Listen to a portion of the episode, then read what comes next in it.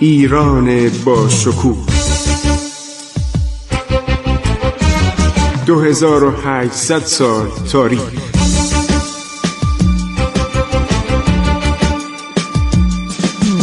عبور از تاریخ.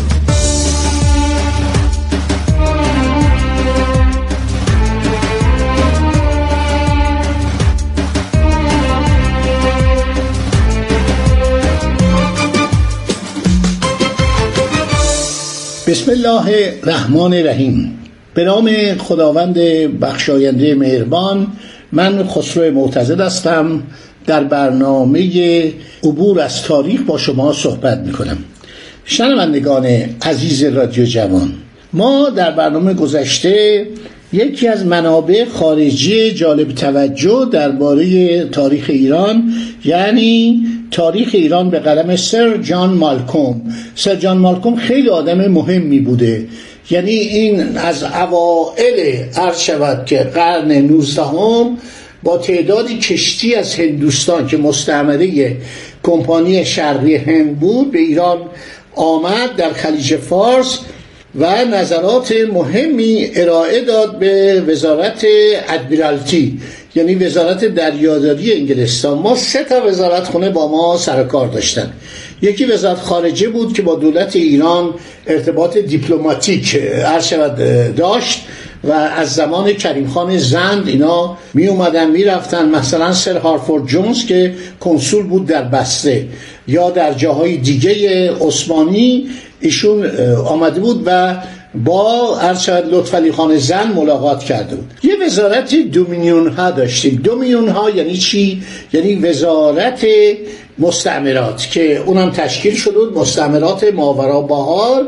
سوم وزارت دریاداری بود ادمیرالتی. یعنی اینها ناوگان و اینا همه در اختیارشون بود و واقعا در قرن هجدهم بعد از اینکه هلندی ها از خلیج فارس رانده شدن اصلا این جزیره خارک یک مستعمره هلندی بود و تعداد جمعیتش حدود دوازده هزار نفر.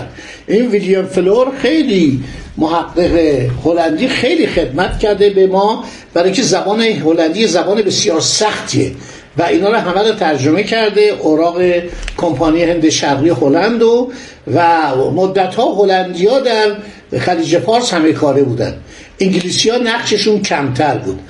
و یک مستعمره بزرگ هلندی در اونجا بود از شود که از دوران تقریبا اواخر نادرشاه این مستعمره دوازده هزار نفر جمعیت در عرض شود که جزیره خارک بودن که بعد اینا رو این اخراج می‌کنه و اینا رو با کشتی خودشون با کشتی ها همه شرح حالش کامل هست. چون یه کمپانی بوده به نام واک یعنی هند شرقی هلند همه اینا رو روز به روز گزارش می نوشته و این گزارش ها رو دو هفته مرتبه ماهی یک بار با کشتی میفرستاده به آمستردام و نوتردام. این کشتی شش ماه در راه بوده.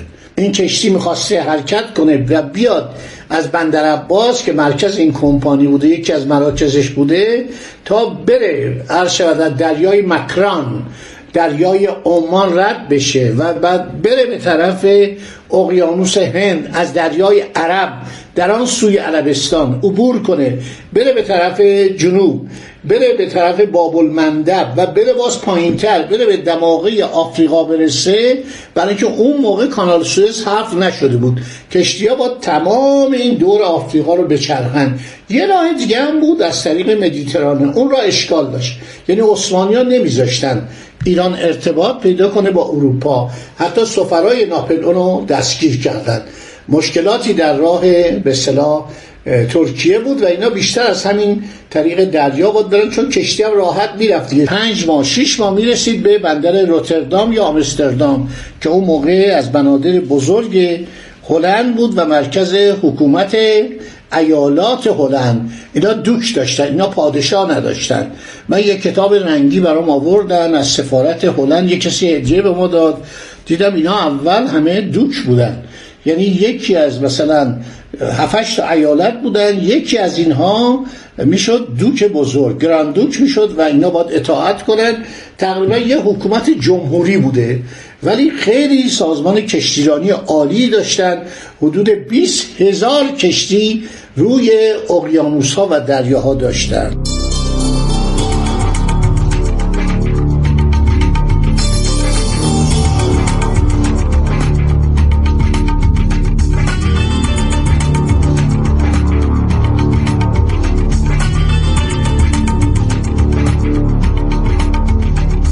خب ادامه می‌دهیم که در این دوران مردم مشهد از سلطنت عادلشاه علی قلی میرزا که برادرزاده نادر بوده و در توطعه قتل نادر دست داشته ناراضی بودند این با اینکه مالیات سه ساله رو به مردم بخشیده بود و تمام خزائن عرض شود کلات و آورده و بین سردارانش تقسیم کرده بود. مردم او رو پادشاه ایران نمی‌دونستند. شارخ پسرزاده نادر یعنی رضا قلی میرزا که نادرشاه رو کور کرده بود به اتهام توطعه و علی قلی میرزا یا عادلشاه اونو اعدام کرده بود دستور داده بود که خفش کنن و به وضع فجینو بعضی میگن سر بریدن بعضی میگن خفه کردن. این بود که مردم از این عادلشاه بدشون میومد و از سلطنت او ناراضی بودن. اینم آدم فاسدی بود. خودشم از نظر اخلاقی از نظر دستپورت از نظر جنایات بیرحمی آدم بسیار بدی بود. یکی از وقایعی که اتفاق میافتاد خواهم گفت به موقعش محمد حسن خان قاجار یکی از خوانین عرض شود که مازندران بود استراباد گرگان. و این پدرش فتلی خان بود که یک زمانی به خدمت شاه تماس به دوم رفت و هنگام فتح مشهد نادرشاه به اینا که اون موقع ندرقلی بود پیوست. نادر علیه این توطعه کرد و با همکاری و همفکری شاه تماس فتلی خان رو کشتن. محرمانه کشتن برای اینکه از این میترسید. فتلی خان خیلی ادعا داشت. محمد حسن خان عرض شود که پسر فتلی خان قاجار بود. شما اگه تواریخ قاجار رو بخونید اینا سلطنت خودشونو از آقا محمد خان شروع نمی کنن. سلطنت خودشون از فتلی خان زمان اواخر صفوی آغاز می‌کنن در این کتابایی که مورخین قاجاری نوشتن همش از فتلی شاه اول. یعنی فتلی شاه دومه اینی که بابا خان بود برادرزاده آقا محمد خان اینو تقریبا میشه گفت فتلی شاه دوم. خب هر شود حضور اولتون که آقای عادل میاد سلطنت خودش رو شروع می‌کنه. بعد یه نکته جالبی که من در تاریخ های مختلف ندیدم ولی در این تاریخ دیدم چون با دادم بره ناسخ و تواریخ هم بخونه. تمام این کتاب های تاریخ قاجار رو باید بخونه. من این نکته برام جالبه که این حسین قلی خان که سپه سالار لشکر نادرشاه بود. اینو آقای سرجان مالکوم تو کتابش نوشته. هر شود که حسین قلی خان فرمونده گارد سلطنتی بود و اون کسی بود که ترتیب کشتن نادر رو داد. خودشم با شمشیر به نادر حمله کرد دست نادر رو قطع کرد. محمد قلی خان در این زمان عرض شود خودشو به عادلشاه معرفی کرد. انتظار داشت که پولی و پاداشی و درجه و اینا بهش بده. ولی این عادلشاه برای اینکه سر و صداها رو بخوابونه و بگه من در این قتل دست نداشتم عادلشاه یا علی قلی میرزا محمد قلی خان رو که از رجال درباری بوده. من یک جمله رو باید اصلاح کنم. حسین قلی خان سپه سالار بوده. محمد قلی خان یکی از شود که قاتلین نادر بوده. در اون توته اون شش نفری که رفتن یکی محمد قلی خان بوده. حسین قلی خان که سپه سالار بود محمد قلی خان یکی از اون قاتلین بود. عادلشاه دستور میده محمد قلی خان رو بگیرن به حرم نادر بسپرن. یعنی میگه قصاصش کنید. میگه این شوهر شما رو کشته پدر بچه های شما رو کشته. حالا می‌خواد بگی که من تقصیر نداشتم. برای که خیلی بد شده بود تو خانواده که این عمویی که اینقدر به این خدمت کرد به خودش و پدرش اون به صلاح ابراهیم خان زیر و دوله چرا؟ هر شود که موجب قتل عمویش شده و سلسله نادری رو به باد داده. همینطور هم شد.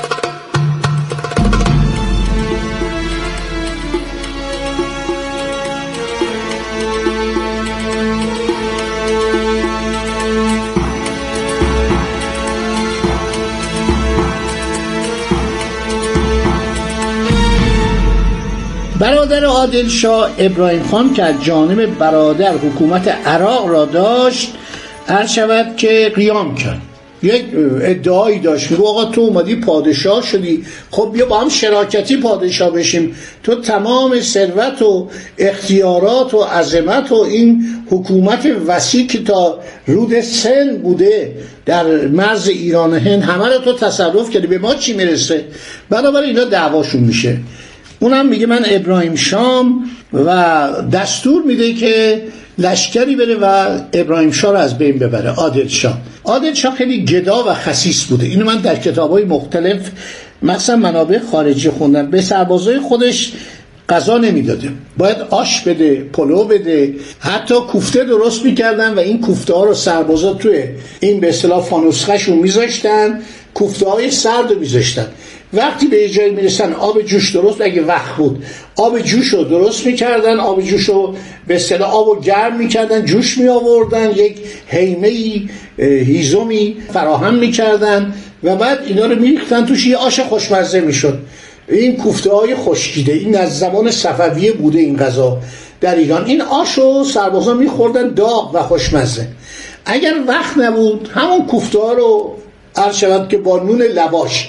در تمام ایران در همه جا در دهات نون لواش و تافتون بالاخره پیدا می‌شد. همیشه اینها کاروانسرا بالاخره یک نانی یک تنوری بود که و مردم گرسنگی نمیکشتن. مخصوصا تو زمستان. براتون گفتم. جناب ابراهیم شاه غذای خیلی خوبی برای سربازاش آماده می‌کنه.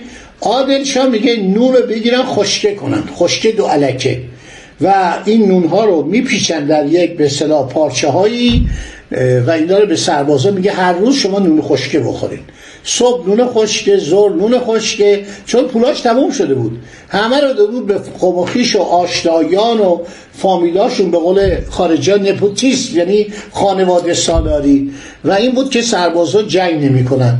میرن تسلیم میشن به ابراهیم شاه و بدون که جنگی انجام بشه عادلشاه رو می‌گیرن چشمانش را کندن. ابراهیم خان چون می‌دانست که عمرای مقتدر به طرف شاه رخ عرض شود که علاقه مندن اراده خود را ظاهر نساخت. اول قصد کرد که شارخ را با خزانه به دست آورد.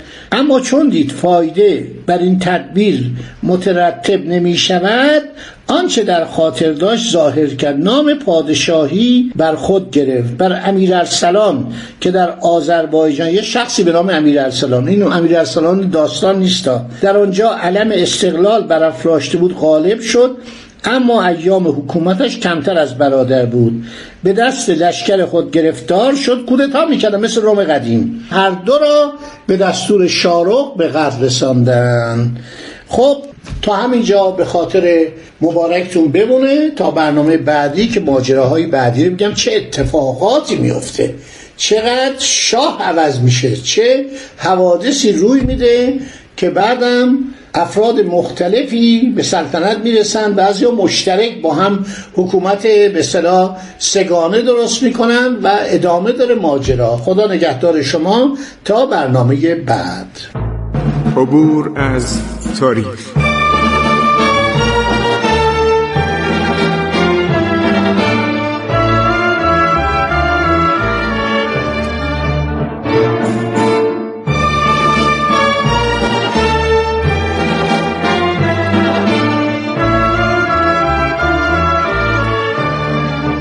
ایران با شکوه. 2800 سال تاریخ. سرگذشت ایران ما به روایت خسرو معتزد.